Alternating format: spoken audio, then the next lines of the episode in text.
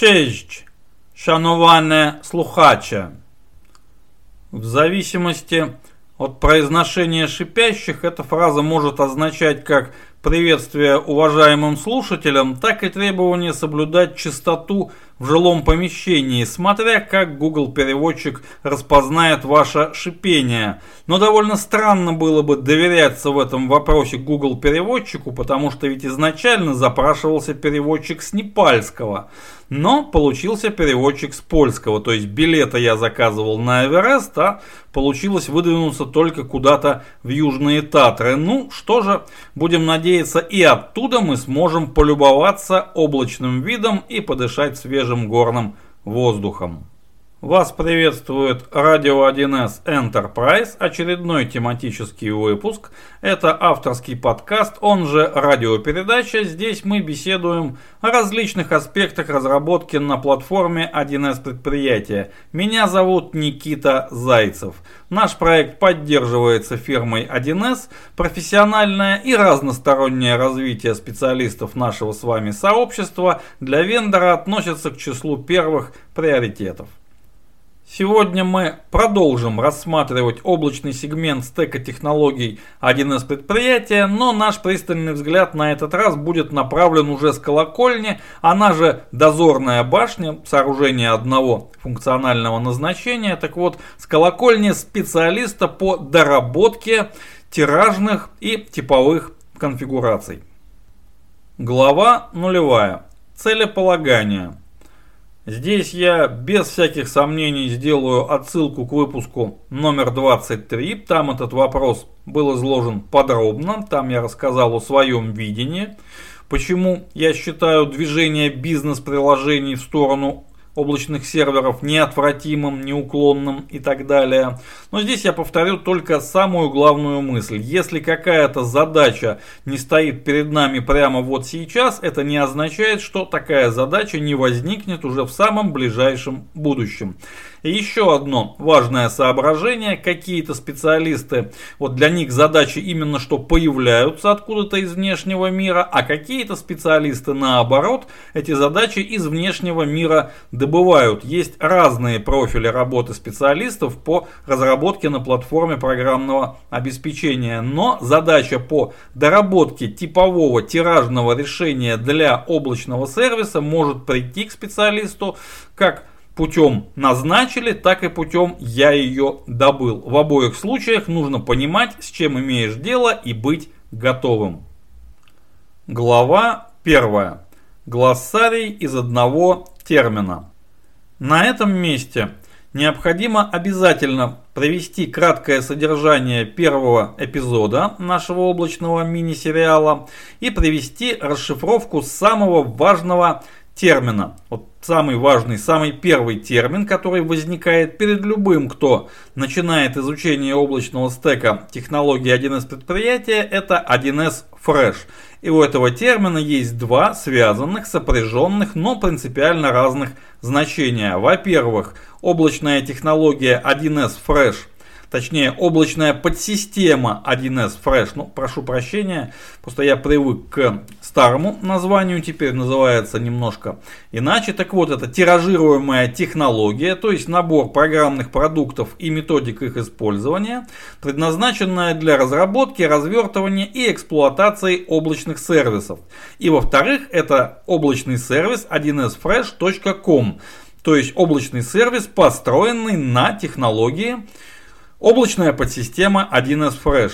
При этом фирма 1С является одновременно и вендором тиражируемой технологии, и владельцем-эксплуатантом облачного сервиса на этой технологии построенного. Вот в этих двух фрешах очень важно не запутаться. И поэтому, когда я буду говорить в дальнейшем повествовании 1С-Fresh, важно понимать, что я имею в виду именно облачную подсистему 1С-Fresh, то есть технологию.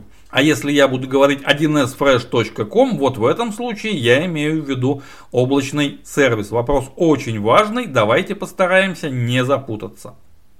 Глава 2. Концептуальная. Каким же образом можно дорабатывать, развивать, модифицировать прикладную функциональность для абонентов облачного сервиса? Ведь, как мы уже знаем, облачный сервис построен на том, что информационные базы 1С-предприятия работают в режиме разделения данных. То есть данные для различных абонентов разделены по областям, а вот конфигурация в этой разделенной информационной базе продолжает оставаться общим местом, продолжает оставаться общей для них, для всех. И вот каким же таким волшебным образом можно расширить функциональность этой конфигурации для конкретно взятого абонента, для конкретно взятой области? Вот тот весьма редкий случай, когда ответ содержится внутри вопроса не в переносном смысле, а в вот самым что ни на есть прямом. Каким образом обеспечить расширение конфигурации для разделенного режима? Ответ: через механику расширения конфигурации. И вот здесь тавтология более чем уместна. В скобках заметим, что, разумеется, расширение конфигурации — это не единственная механика, которая позволяет расширять и дополнять прикладную функциональность разделенных информационных баз. Есть еще внешние дополнительные отчеты и обработки. С ними облачная подсистема Fresh тоже прекрасно умеет работать и, собственно, умела с самого ее рождения. Но механика расширений уже настолько давно и настолько серьезно вошла в нашу повседневную производственную практику, является уже настолько зрелой, что не использовать ее — это очень и очень странное решение. Возможно, конечно, кто-то из специалистов до сих пор этой механике не доверяет, по каким-то своим внутренним причинам. И здесь я не буду приводить никакие соображения, а только ограничусь небольшим оценочным суждением. Вот границу между здоровым консерватизмом и не вполне уже здоровым ретроградством каждый, разумеется, вправе проводить для себя самостоятельно. Итак, расширение конфигурации. Как и многие другие наши объекты, расширение конфигурации прекрасно умеет работать в режиме разделения данных. То есть расширение, как, например, и пользователь информационной базы, может быть разделенным, то есть существовать для какой-то конкретной области данных.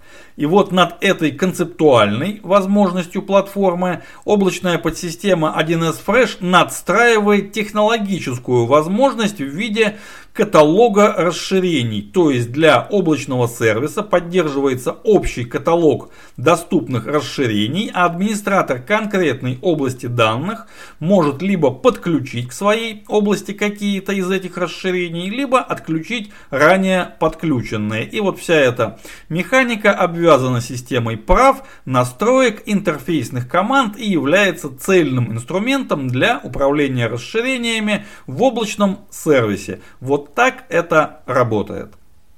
Глава 3. Практическое пособие по адаптации к обитанию в высокогорной среде. Прежде чем перейти к практическим и техническим аспектам доработки прикладных решений на платформе 1С-предприятия, функционирующих в режиме облачного сервиса, необходимо уделить внимание паре очень важных, но все же не технических, а психологических моментов. Моментов, связанных с психологией, с уверенностью разработчика в собственных силах и в собственных возможностях.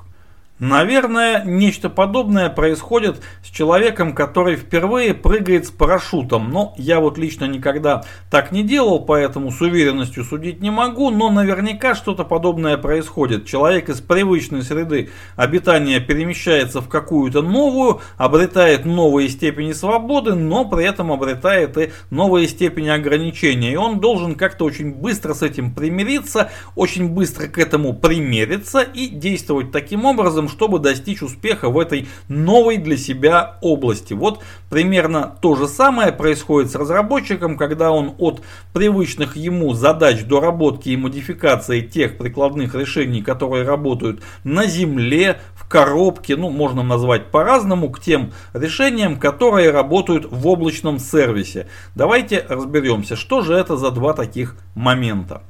Момент первый.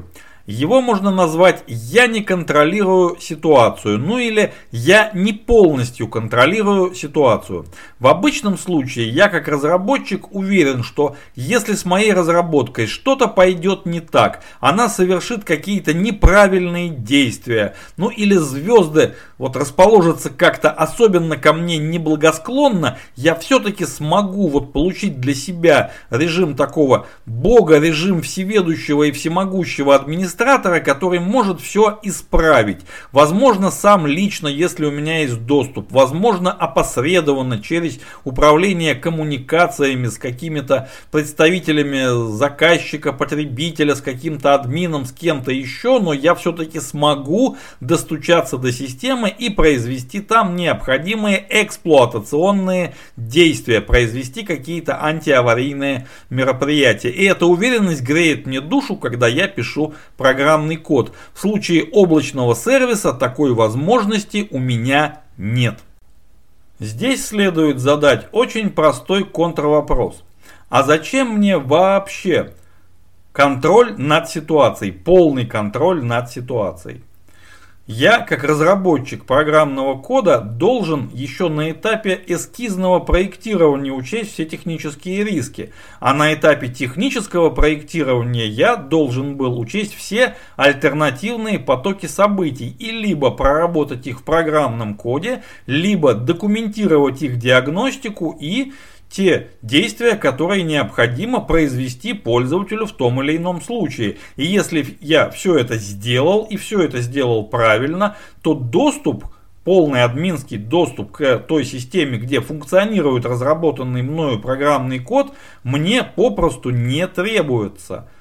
Старый добрый принцип Ягни. Вам это не нужно. Мне не нужен доступ к развернутому экземпляру системы, где функционирует моя разработка. Да, в облачном сервисе этого доступа нет, но его не должно быть и в общем случае тоже. И эта ситуация является нормальной. Второй момент может показаться техническим, но это только показаться. На самом деле он тоже психологический и связан с первым неразрывно. Его можно обозначить примерно так. Я разработчик, я уверен в моей доработки, она корректна, работоспособна, она протестирована, но она работоспособна во вполне конкретном окружении, с конкретной версией тиражной конфигурации. А вот когда владелец сервиса произведет обновление, версия тиражной конфигурации изменится, и вполне возможно, что моя доработка окажется несовместима с новой версией. Что-то будет работать не так, что-то будет некорректно, будут ошибки, и, разумеется, в глазах моего потребителя, моего пользователя виноватым окажусь я. Так может быть, мне вообще с этим не связываться? Ну, вот такой может быть сделан вывод. Здесь контрвопрос уже совсем простой. А в чем, собственно, разница между доработкой конфигурации, которая функционирует в облачном сервисе, и доработкой конфигурации, которая функционирует где-то за глухим периметром?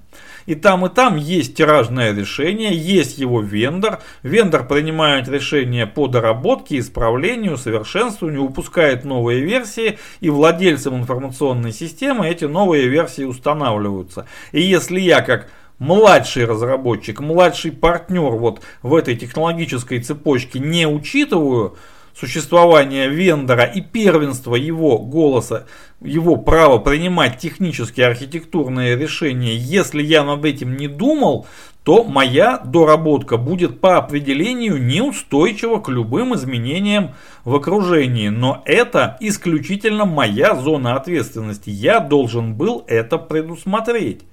Ну, если взять вот те фундаментальные книжки, которые необходимо бы проштудировать, чтобы примерно понимать дисциплину управления изменениями в программном обеспечении, то там стопочка получается, ну, где-то в 1,5 человеческих локтя. Но совершенно не обязательно штудировать вот все эти фундаментальные труды, чтобы понимать, если я дорабатываю конкретный функциональный участок, я должен это делать таким образом, чтобы моя доработка была устойчива к изменению фундамента. Да, это не так просто, но Вот здесь очень хорошо подойдет цитата из одного замечательного художественного фильма. «Никто не обещал легкой работы». Какие же выводы мы можем сделать, вот пройдя по вершкам, но все же пройдя две важные психологические проблемы, которые настигают разработчика, переходящего к доработкам облачных конфигураций. Вывод ровно тот же, который был озвучен в предыдущем эпизоде нашего облачного мини-сериала. Сам по себе облачный сервис не накладывает никаких дополнительных каких-то сверхтребований на процесс разработки программного обеспечения на платформе 1С-предприятия. То есть мы имеем дело с требованиями качественной и квалифицированной разработки. И только. Глава 4. Руководство разработчика. Здесь мы коснемся тех технических и практических аспектов, которые обязательно следует принимать во внимание при доработке и модификации прикладных конфигураций, работающих в режиме облачного сервиса под управлением 1С-Fresh. Разумеется, первым делом у нас будет отсылка к технической документации на 1С-Fresh, где все эти аспекты описаны очень подробно и очень внятно. Ну а мы наше внимание сосредоточим на наиболее важных. Аспект 1. Ваш программный код будут читать. Не обязательно только глазами, но обязательно очень и очень внимательно. Что это означает в практическом плане? Это означает, что программный код любого расширения, прежде чем расширение будет допущено к функционированию внутри областей данных абонентов облачного сервиса, программный код должен пройти технический аудит, то есть приемку будет осуществлять не только потребитель и пользователь, но и технический специалист, вполне возможно и даже вероятно вооруженный системами автоматизированного анализа кода. Добро пожаловать в ту вселенную, где приемка любой разработки производится не только со стороны пользователя, но и со стороны технического аудитора. Welcome the Club. Об этом нужно, разумеется, помнить. То есть спрятать что-либо, замаскировать что-либо в программном коде не получится и не нужно даже пытаться. Аспект 2. Ваша разработка должна быть кроссплатформенной. В общем случае, вы не знаете, на какой операционной системе, на какой СУБД, на каком веб-сервере, в каком вообще окружении будет функционировать написанное вами расширение. И узнать это заранее, разумеется, не получится. Более того, эти варианты окружения могут быть разными. И ваше расширение должно работать в любом из них, в любом из тех, которые поддерживаются технологической платформой. А это означает, что никакая специфика конкретного окружения, ну, например, в расширении вы просто не имеете права обращаться к каким-либо ком-объектам, потому что ваше расширение может попасть в ту операционную среду, где ком-объекты не существуют вообще. Вот их там просто нет. Ну и так далее. Это необходимо обязательно учитывать. Ваша разработка не должна базироваться ни на каких конкретных особенностях версий, марок, видов, типов серверного программного обеспечения ни в коем случае. Если же это все-таки требуется, то нужно такого рода функциональность выделять в отдельные блоки, которые умеют отключаться, если нет необходимой для них среды обитания, и сигнализировать об этом пользователю. Функция такая-то не работоспособна, потому что для нее нет правильной питательной среды. Извините, режим частичной функциональности. Аспект 3. Поддержка веб-клиента. Ваше расширение должно поддерживать работу в режиме веб-клиента. Если по каким-то причинам это невозможно, причины могут быть объективные. Возможно, в веб-клиенте работает какая-то действительно частичная ограниченная функциональность, а какие-то функции недоступны. Но это должно быть предусмотрено, это необходимо проверять. Платформа для этого предоставляет все необходимые инструменты. И нужно просто в соответствующем месте пользователя уведомлять в веб-клиенте Извините, вот эта конкретная функция недоступна. Пожалуйста, переходите на тонкий клиент, если она вам требуется. Аспект 4. Производительность. Этот аспект может быть очень кратко и емко охарактеризован старой, но до сих пор не потерявшей актуальности фразой из коммунального общежития: «Вы здесь живете не один». На практике это означает, что программный код нашего расширения должен, как минимум, соответствовать тем стандартам разработки, которые повествуют о правильной и оптимальной организации работы с объектами данных, включая работу с объектами данных через язык запросов. Но если совсем коротко, живи сам, работай сам, но не мешай жить своим соседям. Аспект 5. Безопасный режим. Вот здесь я сразу сходу отсылаю слушателей к соответствующим фрагментам технической документации на платформу 1С-предприятия, потому что безопасный режим — это тема, как минимум, отдельной беседы. Важно констатировать очень простой факт. Наше расширение, если мы хотим, чтобы оно функционировало в облачном сервисе, должно уметь работать в безопасном режиме. Точка. Аспект без названия, но весьма важный. Каким образом мне, как разработчику, как специалисту, ориентированному на доработку и модификацию типовых и тиражных решений, убедиться, что написанное мною расширение будет работоспособно, будет функционально в режиме облачного сервиса, прежде чем посылать его на технический аудит, и чтобы не получить сразу сходу ответ в стиле: самые простые, самые элементарные грабли закопаны вот здесь, в скобочках координаты, чуть менее простые закопаны здесь, тоже координаты, а дальше, извините, но мы не проверяли, сперва исправьте наиболее вопиющие моменты. Вот где же мне это проверить? Об этом мы говорили в прошлом выпуске, неделю назад. Для такой проверки можно и нужно использовать отладочный стенд, свою отладочную тестовую базу, развернутую на виртуальной машине. Там можно смонтировать клиент-серверный вариант работы информационной базы, опубликовать ее через веб-сервер и загрузить туда наше расширение и проверить хотя бы вот в таком виде. Оно работает, оно функционально, да, пока еще без режима разделения данных, но хотя бы вот так оно работает. И если да, то это первый, но очень важный и, наверное, самый важный шаг нашего расширения в облачный сервис. Глава 5. Заключительная и традиционно короткая.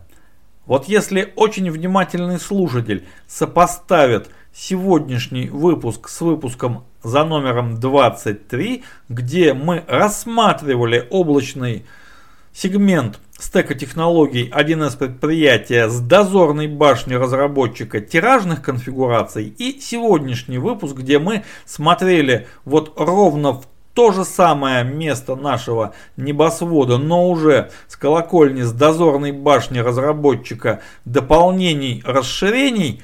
А в чем, собственно, техническая разница? Концептуальных моментов, да, много. Психологических, разумеется, тоже. А вот технически разница заключается, в чем она вообще есть? И ответ будет нет. Никакой разницы на самом деле нет.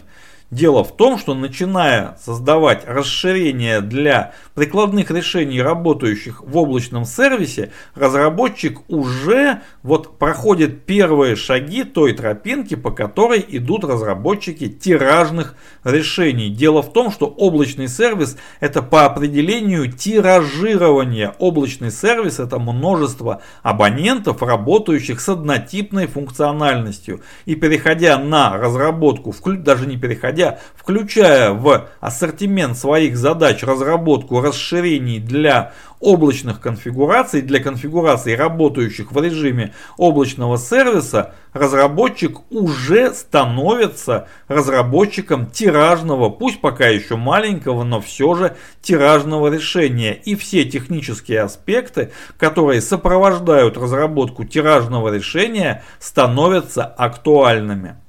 Да, это чуть сложнее, Но поверьте на слово, это значительно интереснее. На этом содержательная часть нашей радиопередачи подходит к концу. Следующий тематический выпуск, как обычно, в четверг, ближе к концу рабочего дня. Читайте нас в Телеграме, там можно не только читать, но и обсуждать. Адрес редакции nikita.wild@gmail.com. И, друзья мои, огромное спасибо за ваше внимание. Glück auf, meine Freunde!